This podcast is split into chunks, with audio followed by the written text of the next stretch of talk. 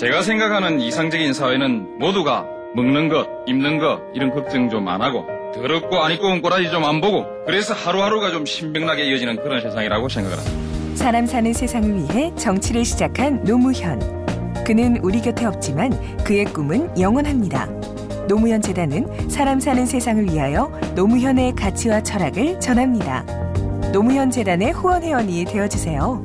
1688-0523 실제로 그 노동부에서 보고를 했습니다만 오늘 나온 정책들은 그 노동부가 하는 일도 있고 또 다른 여러 관계 부처의 지원 또는 그 협력을 통해서 이루어진 일도 있습니다.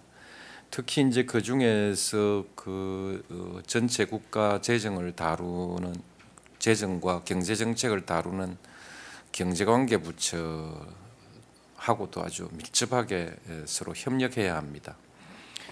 그다음에 노동부하고 교육부하고의 그 영역을 어떻게 설정해야 될 것인지에 대해서도 저희 사회 고민이 있습니다. 어, 예를 들면 국가 경쟁력 강화를 위해서 어, 매우 그 첨단의 그 교육을 통해서 인적 자원을 확보해 나가는 것, 양성해 나가는 것은 당연히 교육부의 일로 그렇게 이해를 하고 있습니다.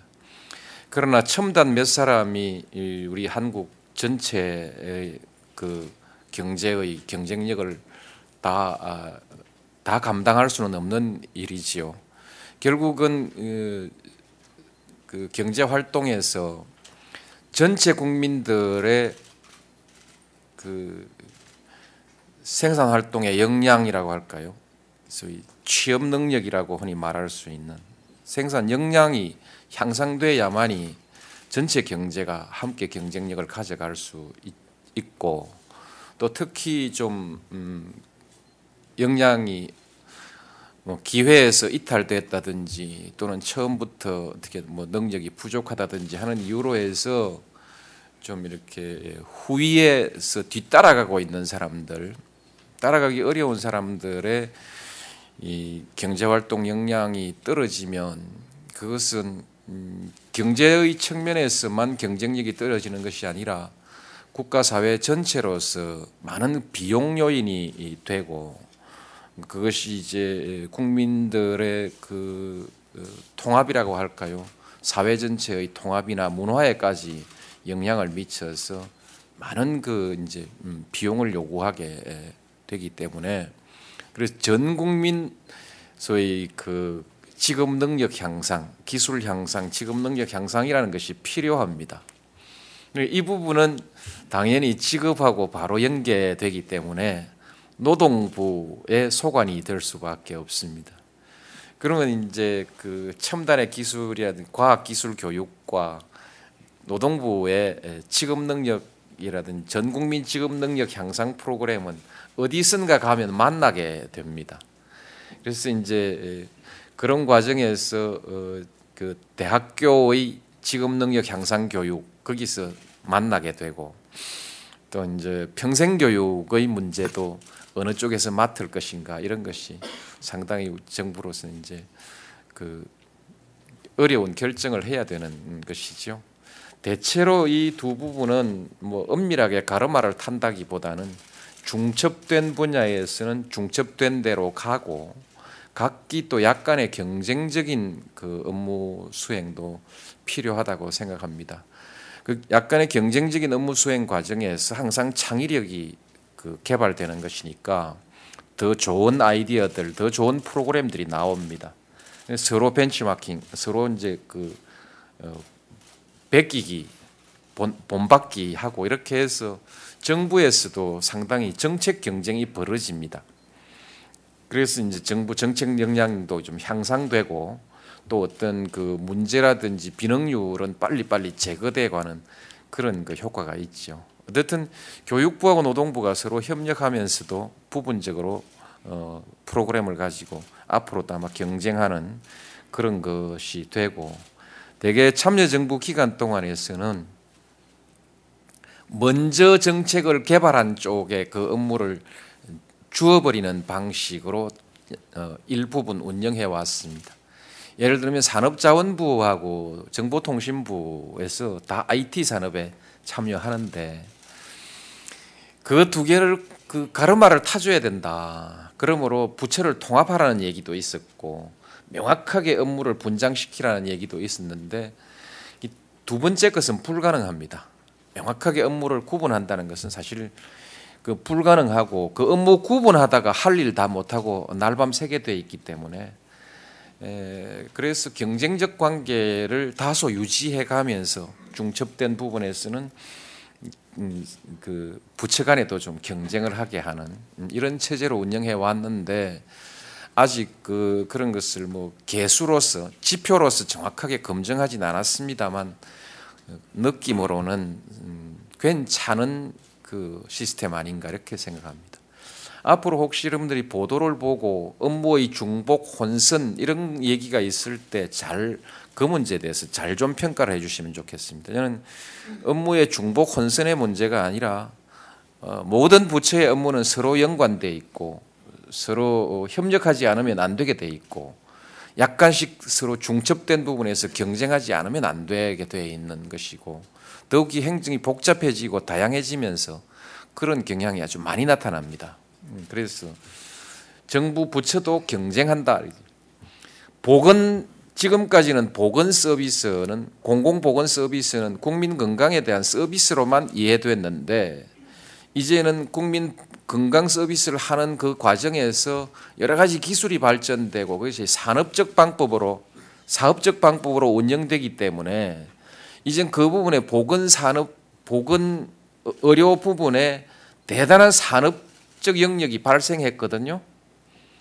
그러니까 의료기기에서부터 의료기관의 운영에 이르기까지 그렇습니다. 그리고 이것이 경쟁적 체제를 갖추어야만이 기술이 계속 발전하고 국제적 경쟁에서 그 이 서비스 경쟁에서 그 고급의 소비자들을 외국에 뺏기지 않는 기술을 유지해 갈 수 있는 것이거든요. 그래서 이제 의료도 산업이라는 측면의 것을 함께 보아야 하는 것이죠. 모두 다 아, 시장 방식으로 해서는 가난한 사람들이나 평균적인 의료 서비스를 유지할 수가 없기 때문에 의료 서비스는 국가가 국가가 제도를 유지하는 공공 서비스로 보는 데는 우리가 변함이 없지만 그러나 일부분에 있어서 시장적 요인이 있다는 것이죠. 이것을 이제 우리가 확대시켜 나가려는 노력들을 하고 있습니다. 이럴 때 이제 이것은 보건복지부의 업무인데 보건복지부가 산업적 안목을 가지지 않으면 산업자원부하고 밤낮 싸움만 하다 벌다 보죠. 그래서 보건복지부에서도 보건의료 산업에 대한 산업적 안목을 가지고 좀 개발하라를 하면 산업자원부하고 이제 영역을 가지고 어, 협력도 하고 경쟁도 하게 됩니다. 지금 우리가 굉장히 어려움에 처해 있는 것은 음 이제 보건복지부가 이런 그 산업적 안목을 가지게 됨으로부터 시민사회단체들하고 이제 갈등이 많아지는 것이 저희로서는 고민입니다. 그래서 뭐 지금 여러 가지 노력을 하고 있습니다만 사람의 생각을 바꾸는 것은 정부도 금방 할 수 있는 일이 아니어서 당분간 이 분야에서는 갈등이 계속될 것이라고 생각합니다. 상당한 부분의 갈등이 있으리라고 생각하고 지금 주어진 여건 하에서 정부는 지금 최선을 다해서 산업적 영역에 역량을 키워 나간다 이렇게 하고 있습니다. 여튼 부처 간 업무들을 제가 좀 뭐 본론을 떠나서 업무의 몇 가지 방식에 관해서 여러분들께 좀 길게 말씀드렸습니다. 이제 저희 얘기는 정부의 업무에 대해서 조금 폭넓은 시야를 가지고 좀 이렇게 한번 그 관심을 가지고 어, 보실 필요가 있다. 결국 국민들이 주인입니다. 정책의 소비자이거든요. 정책의 수요자이자 소비자인데 소비자의 안목이 높아지지 않으면 제품의 품질은 향상되지 않습니다. 뭐 우리 지구상 세상에 존재하는 모든 서비스는 소비자의 요구에서부터 시작되는 것입니다. 소비자의 안목이 높아지면 그 상품과 용역의 품질이 높아질 수밖에 없습니다. 정부 용역도 마찬가지죠. 정부가 하는 행정 서비스라는 것도 결국은 국민들의 안목이 얼마만큼 높아지느냐 하는 것이 굉장히 중요한 것이죠. 이 부분을 저는 좀 국민들이 좀 뭐 깊이 있게 연구할 필요도 있다고 생각합니다. 모든 국민은 못하지만 전문기관이라든지 시민단체라든지 예, 예, 노동조합이라든지 이런 단체에서는 이 변화하는 그 행정 수요 시장 행정 수요의 시장에 대해서 아주 그 발빠른 적응들을 해 나가야만이 국가로부터 국가에 대해서 질 높은 서비스를 요구할 수 있고 또 실제로 음, 발전을 해 나갈 수 있다고 저는 그렇게 생각합니다. 그런 소개를 잠시 드렸고요. 오늘 이제 이 자리가 한국기술교육대학입니다. 지난 11년간 요, 이 대학교의 졸업생이 100% 취업을 했습니다. 어, 이 안에는 또 연세가 꽤 많은 분들도 교육을 받고 젊은 학생들도 교육을 받고 있습니다. 또 교육 훈련 교사 양성도 하고 있습니다. 본실은 그것이 본업이었는데 어, 지금은 일부분 하고 있습니다. 그래서 이제 어, 우리가 적어도 국민들의 일자리를 얘기할 때 지금 대단히 모범적인 업무를 하고 있는 대학에 와서 우리가 그 보고를 받는 것도 상징성이 있다 해서 오늘 그 어, 국민들의 일자리를 위해서 모범적인 그 학교 운영을 꾸리고 있는 학교에 우리가 지금 왔습니다. 왔고 특히 하나 이제 소개드리고 싶은 것은 대중소기업이 상생 협력하라고 하니까 경쟁하는 대중소기업도 경쟁하게 돼 있고 계약에 있어의 갑과 을의 그 이해관계가 상충되는 조직들인데 여기 협력이라는 것이 어떻게 되냐. 그래서 어, 가까운 이해관계는 서로 어, 반대하고 경쟁하고 싸우고 멀리 내다보고 이해관계가 함께 가는 것은 협력하는 체계를 갖출 수 있습니다. 예를 들면 사람의 능력을 개발하는 것은 중소기업으로서는 감당하기가 어렵습니다. 당장 인건비에 쪼들리는데 당장 경쟁에 어려운데 멀리 내다보고 비용을 들여서 그 교육 훈련 투자를 한다든지 연구 개발 투자를 한다는 것은 중소기업으로서는 매우 어렵습니다. 음, 불가능한 것이지만 중소기업이든 대기업이든 멀리 보면 이것이 핵심적인 것이거든요. 중소기업의 기술력, 중소기업의 높 기술력 그렇죠. 그 연구개발의 기술력뿐만이 아니라 숙련된 노동자들, 애사심을 가진 숙련된 노동자들의 능력이 결국은 그 협력 관계에 있는 소위 납품하는 부품의 품질을 좌우하게 되고 그것이 결국 전체적으로 마지막 그 어, 조립 라인의 경쟁력을 높여가는 거 아니겠습니까? 멀리 보면 같이 가야 하는 것이기 때문에 그래서 이제 연구개발이라든지 직업훈련 부분에 있어서 대기업이 중소기업에 대해서 그들이 가지고 있는 노하우라든지 뭐 여러 가지들을 좀 제공하고 지원하고 그런 것을 하고 있는데 그 활동에 그 프로그램 협력 프로그램을 그 지금 위탁받아서 수행하고 있는 곳이 이 대학이죠. 그것도 시범 사업이라고 지금 볼 수 있기 때문에 관심을 가지고 요 행사 마치고 나면 저도 뭐 관심을 가지고 보게 될 것입니다. 관심을 좀 가져주시면 음, 고맙겠습니다. 근데 노동부가 신뢰 얘기가 나왔는데 제가 여러 곳에 가서 이제 오늘처럼 이런 보고를 받는데 그러면 항상 그 기관의 가장 그 최고 책임자의 방을 잠시 빌려서 그 물도 한 잔 마시고 뭐 이렇게 손도 씻고 하는데 다들 요새는 다 다 잘 돼 있습니다. 그런데 이제 오늘 여기 들어갔더니 총장방에 잠시 쉬었는데 내가 가본 기관 중에서 가장 소박하게 꾸며져 있는 방 규모도 가장 작고 가장 소박하게 꾸며져 있는 방이었습니다. 그런데 그것이 노동부가 일하고 있는 환경이고 또한 기풍이라고 생각합니다. 어, 이 건물 그래서 밖에 나오면서 유심히 봤는데 총장방 바깥에 나, 바깥에 나와서 복도에서부터 보니까 다른 기관에 조금 더 뒤떨어지질 않는데 총장방만 검소하게 만들어 놓은 것을 보고 이것이 노동부의 기풍 아닌가 이렇게 생각합니다. 저는 직업을 직업 고용지원센터를 지금 전부 나무집을 빌려서 하고 있는데 업무에 또 어려움이 많이 있습니다. 그 노동부 자기 소유 건물이라든지 어떤 전용 건물을 지금 만들어 주고 싶은데 지금 예산이 그렇게 돌아가는지 모르겠습니다. 그 잘 되고 있습니까? 예. 작년까지 21곳을 청사를 샀고요. 금년에 또 26곳을 사게 돼서 완벽하게 이제 재청사에 들어가시 일할 수 있게 됐습니다. 감사드립니다. 예. 예. 축하합니다.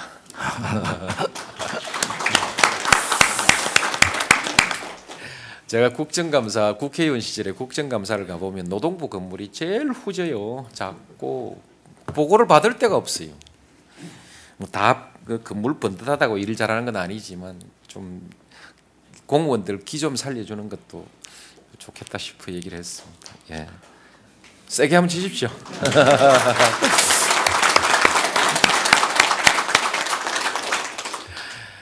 그 요즘 우리 사회에서 가장 유행하는 단어가 음, 뭘까?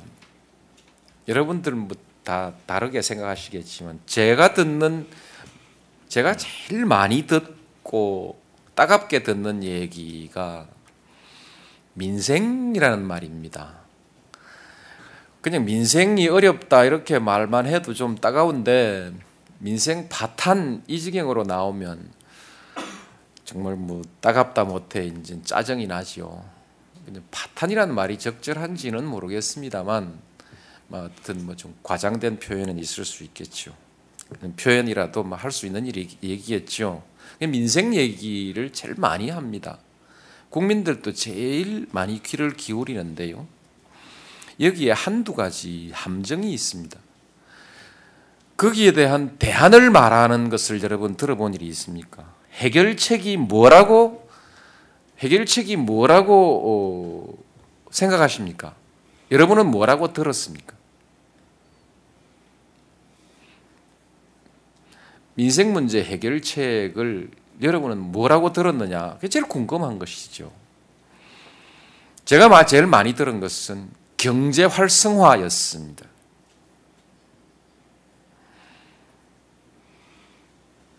맞습니다. 아주 중요한 것입니다. 경제가 활성화되지 않으면 그 민생 문제는 해결되지 않습니다. 그래서 아주 어, 필수 요소입니다. 핵심 관건인데 그럼 경제는 어떻게 하면 잘 되냐 이거죠. 1년 만에 경제를 어, 성장률을 1% 끌어올릴 수 있는 방법이 여러분 혹시 있습니까? 그건 또 뭐냐 이거죠. 거기에 가서 이제 의견이 갈립니다. 음, 그 중기로 보고 뭐 5년 정도 내다보는 계획도 있을 수 있고 10년 내다보는 계획도 있을 수 있고 30년 내다봐야 되는 계획도 있을 수 있다고 생각하는데 이것이 골고루 합리적으로 잘 배치됐을 때 그 경제가 성공, 지속, 지금도 성공하고 지속적으로도 성공한다. 그리고 하나의 경제 정책이 다른 경제 정책을 왜곡시켜서는 안 된다는 것입니다.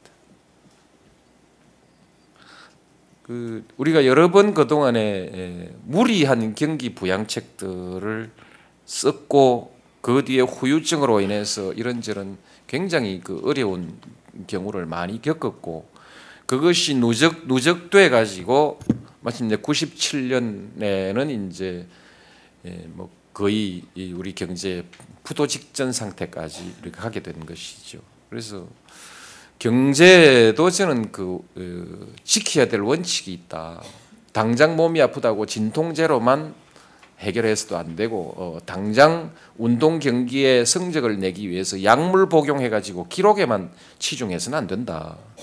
기초 체력을 튼튼하게 다지고, 다지고 그 위에 이제 기술 높은 수준의 기술을 연마하고 그 다음에 컨디션을 잘 유지해야 그 팀이 그 운동 경기 팀이 좋은 그 기록을 내고 지속적으로도 좋은 기록을 내는 거 아니겠습니까? 그래서 경제 정책을 너무 그렇게 간단하게 말하지 않았으면 좋겠다. 부탁드리고 싶은 것은요.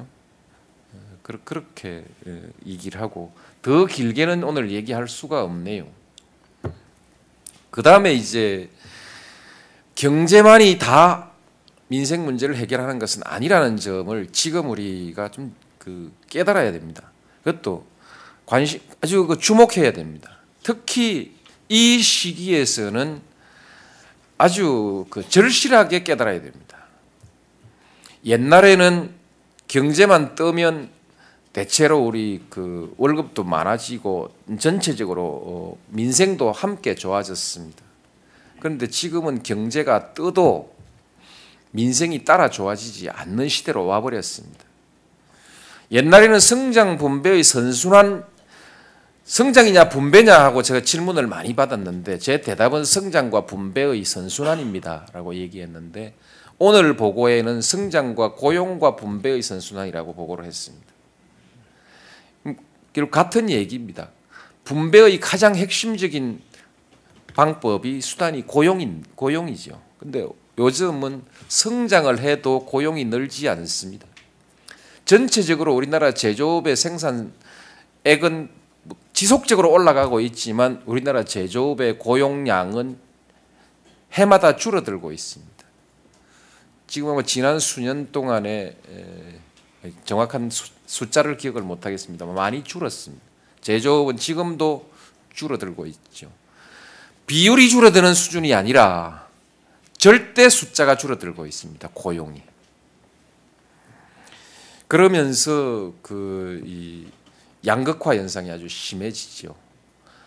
고용의 일자리 숫자만 주는 것이 아니라 일자리의 품질도 너무 차이가 나서 급여의 차이도 너무 많이 나서 그래서 그 점에 있어도 급여의 그 양극화도 아주 심하게 예, 나타나고 있습니다. 옛날에는 사업 소득과 사업 소득과 노동 소득의 차이가 많이 난다고 얘기할 수 있었다면 지금은 노동 소득 안에서 근로 소득 안에서 차이가 엄청나게 많이 나고 있는 시대이기 때문에 이젠 이 문제에 우리가 집중해야 된다. 여러 가지 얘기를 할 수 있겠습니다만 그냥 오늘은 다 줄이고 오늘 보고된 것만 가지고 말씀드리겠습니다. 오늘 우리가 보고하고 있는 이 문제가 우리 민, 민생 정책의 핵심 정책이다. 핵심 수단입니다. 저는 이것이 가장 중요하다. 경제에 있어서의 경쟁력을 향, 향상시켜 나가는 것은 저는 뭐 정부가 할 일 중에 제일 중요한 것은 교육이라고 생각합니다.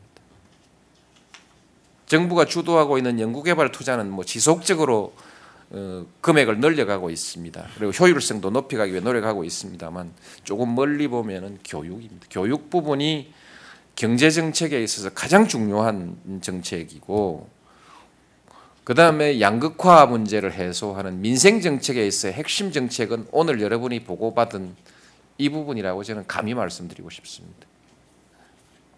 그렇게 오늘 오늘 여러분이 보고받은 주제를 그렇게 이해를 해주시면 제일 고맙겠습니다. 이 점에 있어서 오늘 노동부가 상당히 자신감 있게 보고를 하고 있습니다. 그 어, 자신감 있게 보고를 하고 있습니다. 오늘 몇 가지 쭉 보고된 이 정책들에 관해서 저도 대단히 자부심을 느끼고 있습니다.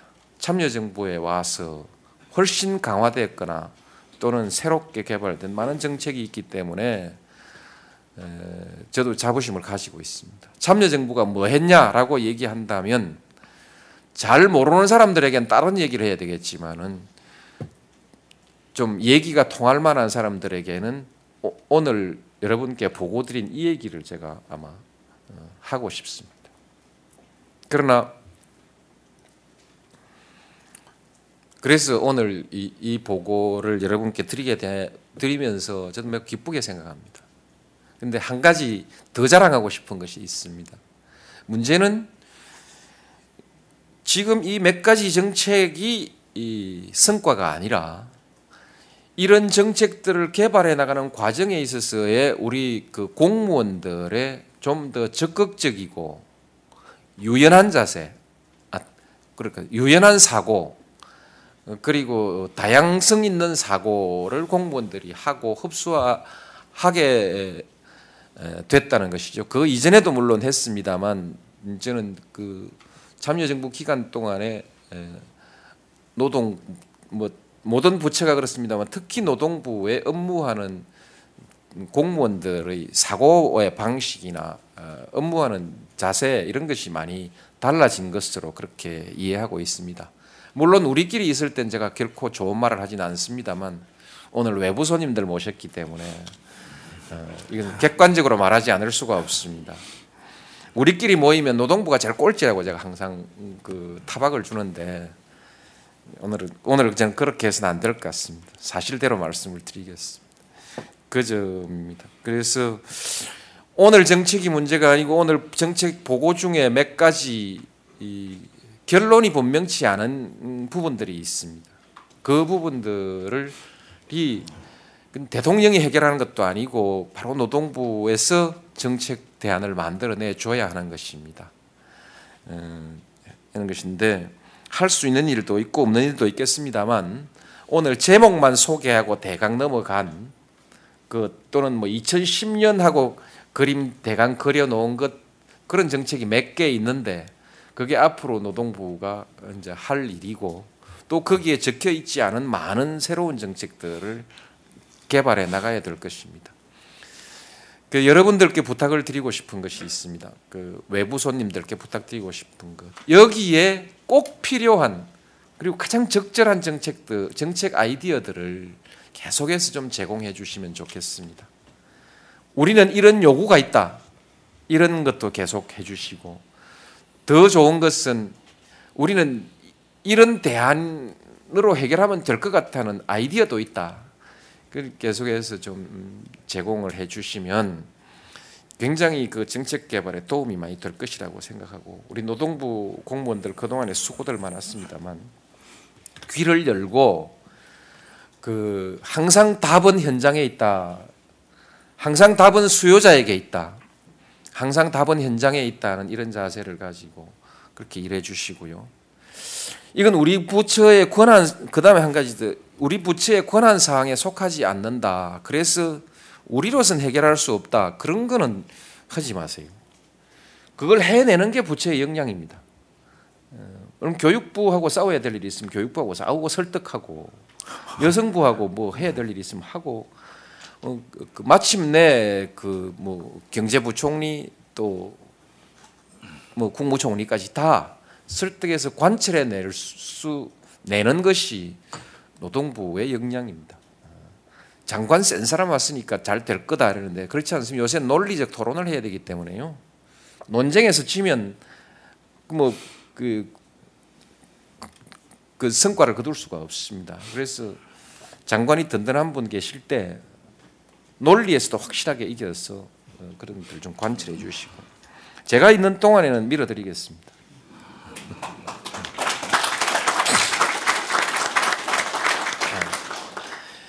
이제 한 가지 그 솔직히 한번 그 말씀해 보세요. 우리가 지금 오늘 고용 지원 서비스를 중심으로 해서 소개를 했는데 이 부분이 그 뭐 그 예산의 측면에서나 또는 거기에 투자하고 있는 우리 정부 인력의 측면에서나 뭐 몇 가지의 지표를 가지고 우리 비교해 보면 덴마크하고 비율상 되게 우리가 말하자면 덴마크 수준으로 우리 우리의 그 고용 지원 그 서비스가 덴마크 수준으로 가려고 하면은 우리 지금 하고 있는 서비스를 몇 배 정도 늘려야 될까요?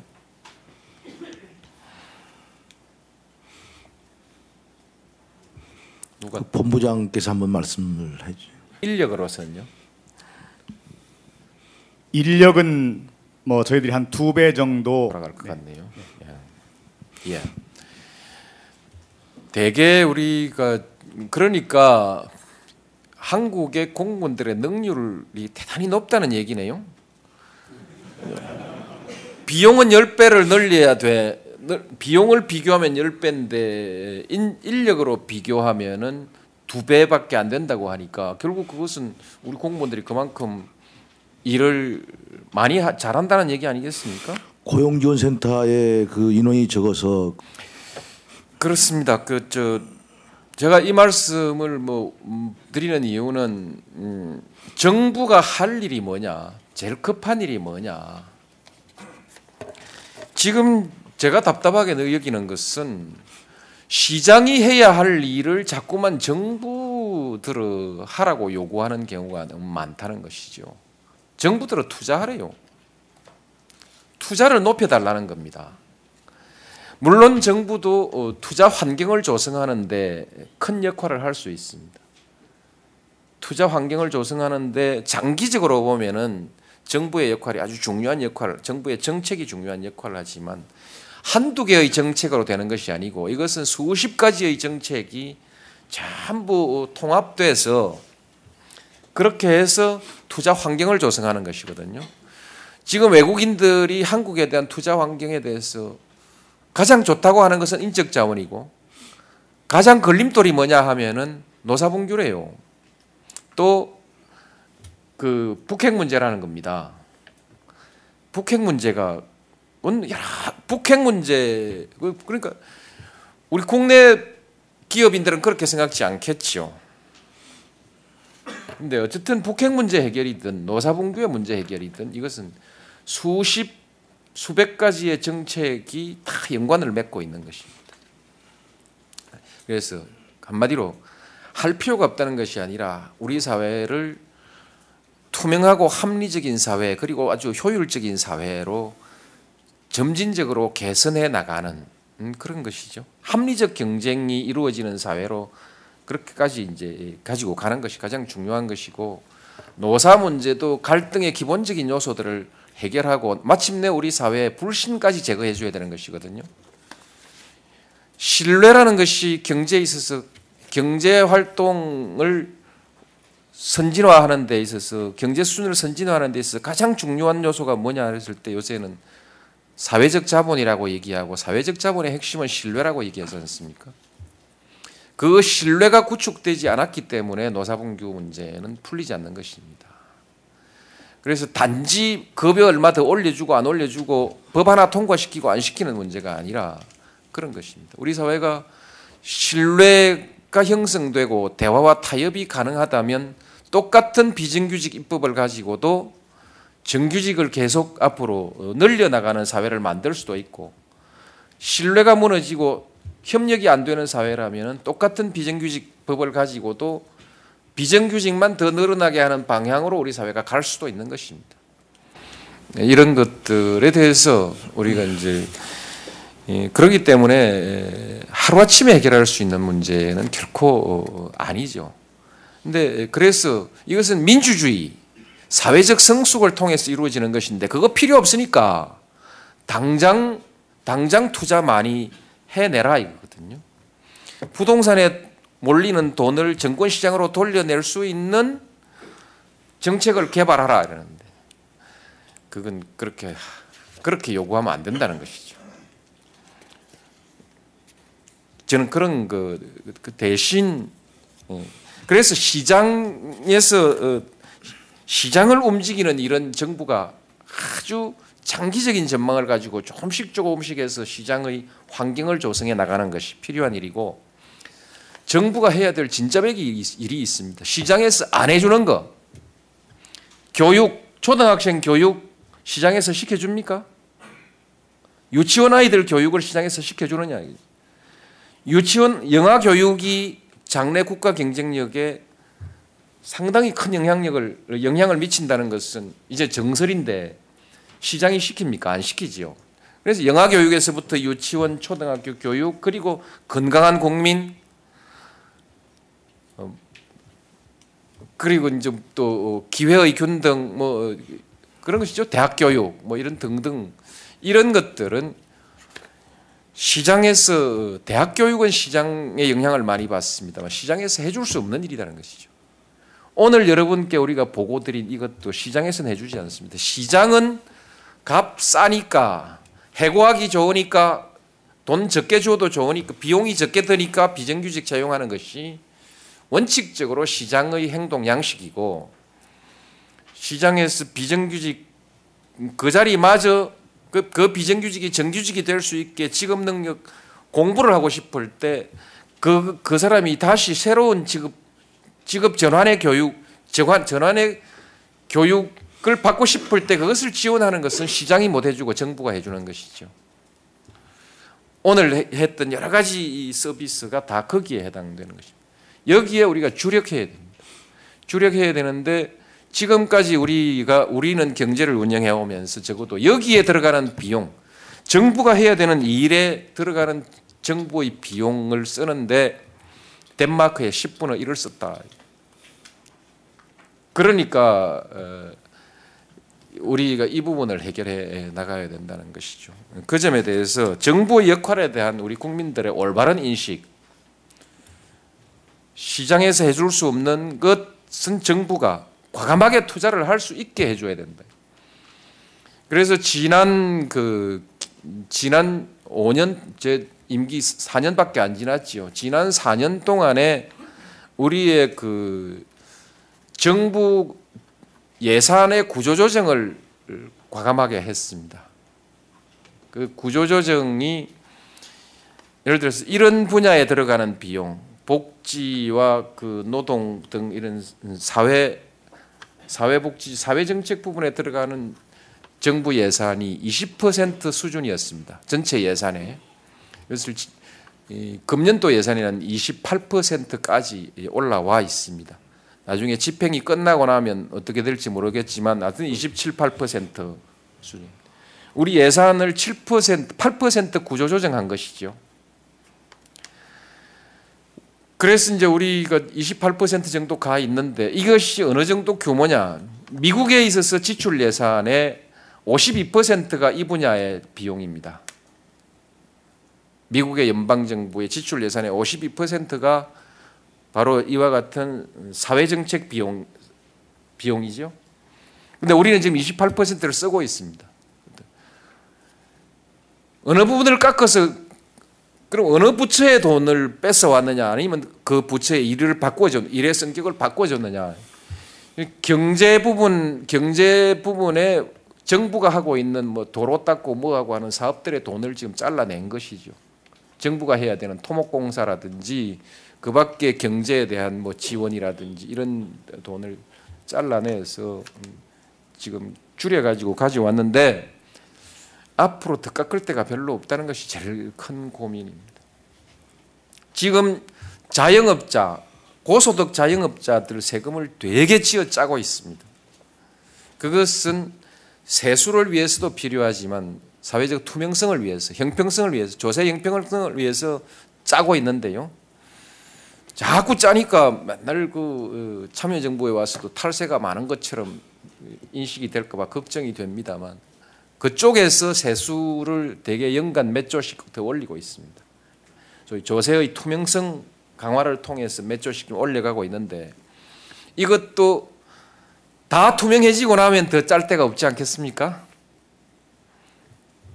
그래서 그 다음에 이제 그 감면 감면해주고 있는 세금 몇 군데를 잘라야 되는데 에, 에, 이거 자르려고 하다가 그 월급쟁이가 봉이냐 아, 하고 신문 방송들이 왕 떠드는 바람에 못했죠 결국 못했죠 이건 예. 예. 그 일부 극히 일부분에 그 불합리한 그 감면이 있어서 걸려 있었는데 그 때문에 다른 쪽도 뭐 깎지도 못하고 이렇게 예, 감면을 깎지 못했습니다. 이렇게 국정이 운영되고 있다는 점을 그 그렇게 말씀을 쭉 좀 드리고 싶습니다. 이런 노력을 통해서 앞으로 어, 우리가 이렇게 해 가야 되는데 전체적으로 여러분들이 이제 이 큰 틀 속에서 노동부가 제대로 일을 할 수 있게 정부가 뒷받침해야 돼, 돼 해야 되는 많은 문제들이 이처럼 깔려 있다는 것을 제가 말씀을 드렸습니다. 우리가 복지 부분 예산을 대단히 늘려야 됩니다. 그래서 제 얘기는 이 부분에 이 부분이 그런데 아무도 관심을 안 갖는데 제일 큰 고민이 있는 것입니다. 언론이 이쪽에 대해서 관심을 갖지 않습니다. 우리의 고용 지원 서비스의 예산이 덴마크의 10분의 1밖에 안 된다는 사실을 계속 지적해 줘야 이쪽이 올라가는 것인데 우리나라의 장애인에 대한 장애인에 대한 고용 지원이라든지 배려라든지 이런 것이 얼마만큼 부족하다 이런 것 장애인 현상의 어려움만 딱 얘기하고는 예산 비중에서 그것이 얼마만큼 더 차지하고 있는지에 대해서는 딱 함구해 버립니다. 예. 그리고 세금 깎자는 거 아닙니까? 세금의 90%를 상위 소득 또는 뭐 대개 직접 세 부 직접 세만 가지고 본다면 소득의 세금의 90%를 상위 20%가 다 내고 있습니다. 그런데 세금 얘기만 나오면은 면세점 이하 사람들이 제일 먼저 흥분하도록 언론의 기사들이 그렇게 나오고 있다는 것이죠. 언론의 기사만 보면은 면세점 이하에 있는 사람들도 딱 열받기 좋을 만큼 나오고 있다는데 우리 고민이 있는 것입니다. 1인당 세부담 1인당 세부담 얼마 하는 것이 세금을 내지 않는 사람에게 어떤 의미가 있습니까? 그건 평균치로서 아무 가치가 없는 얘기인데 그것만 계속 내거든요. 1인당 부채 얼마 아무 의미가 없습니다. 전체적으로 국가 GDP 대비 조세 부담률 또는 국민 부담률이라는 것은 의미가 있는 수치입니다. 그러나 그 1인당 얼마 하는 것은 그건 사실 사실을 오히려 왜곡시키는 왜곡된 그 어, 환산이거든요. 환산할 필요가 없는 걸 환산시켜 가지고 전 국민 열받아라 이거거든요. 그래서 세금에 대해서 저항하자 이거죠. 이런 이제 문제들 뭐 이런 것들을 좀 지적하고 싶습니다. 마지막에 이제 하나 더 이건 여러분도 저도 뭐 길을 못 찾고 있습니다만 에, 눈높이 중소기업들은 뭐 사람 없어 기업 못 하겠다는 거 아닙니까? 아우성을 치고 있는데 청년 일자리 청년 실업은 계속 넘쳐나고 그 청년 실업 가지고 정부가 받는 압박이 엄청 커, 커져 있죠. 자연히 이제 그 그렇습니다. 그쪽에 뭐 저희가 최선을 다해서 정책을 해야 합니다. 저는 뭐 그것은 부당하다고 생각지는 않습니다. 그 부분에 정부가 뭐 최선을 모든 자원을 거기에 집중하는 것은 뭐 나쁜 일은 아니라고 생각. 그건 해야 한다고 생각하기 때문에 뭐그 부분 압력은 저희가 어, 수용하지요. 수용하는데 다만 이런 점 우리 사회 좀 음, 앞으로 30, 40대에서 그 어머니한테 돈 얻어 쓰고 노는 사람들이 너무 많이 있을까 봐 그런 특정한 집단이 우리 사회에 큰 부담이 되는 시대로 어느 때쯤 가게 되지 않을까라는 그런 그 걱정이 되는데 이것은 아마 여기 아무도 해답을 못 가지고 있을 것입니다. 그리고 뭐 모두 뭐 열심히 정책해 보는 수밖에 없고 저희도 경제 구조도 고학력에 맞도록 경제 구, 경제 산업 구조를 고쳐 나가기 위해서 노력하고 있고 뭐 여러 가지 노력은 하고 있습니다. 오늘 제가 얘기를 하다 보니까 너무 길게 많이 드렸습니다만 어, 여러분들이 뭐 그 우리 노동 정책이라든지 이런 것을 이해하는데 좀 도움이 됐으면 좋겠습니다. 오늘 하여튼 그 어, 관심을 가지고 함께 참여하셔서 좋은 말씀도 해주시고 또, 어, 또 그냥 뭐 참석만 하셔 하신 분들 포함해서 대단히 감사합니다. 네. 수고 많았습니다. 좋으신 말씀 감사합니다. 제가 생각하는 이상적인 사회는 모두가 먹는 것, 입는 것 이런 걱정 좀 안 하고 더럽고 안 입고 온 꼬라지 좀 안 보고 그래서 하루하루가 좀 신명나게 이어지는 그런 세상이라고 생각을 합니다. 사람 사는 세상을 위해 정치를 시작한 노무현. 그는 우리 곁에 없지만 그의 꿈은 영원합니다. 노무현 재단은 사람 사는 세상을 위하여 노무현의 가치와 철학을 전합니다. 노무현 재단의 후원 회원이 되어 주세요. 1688 0523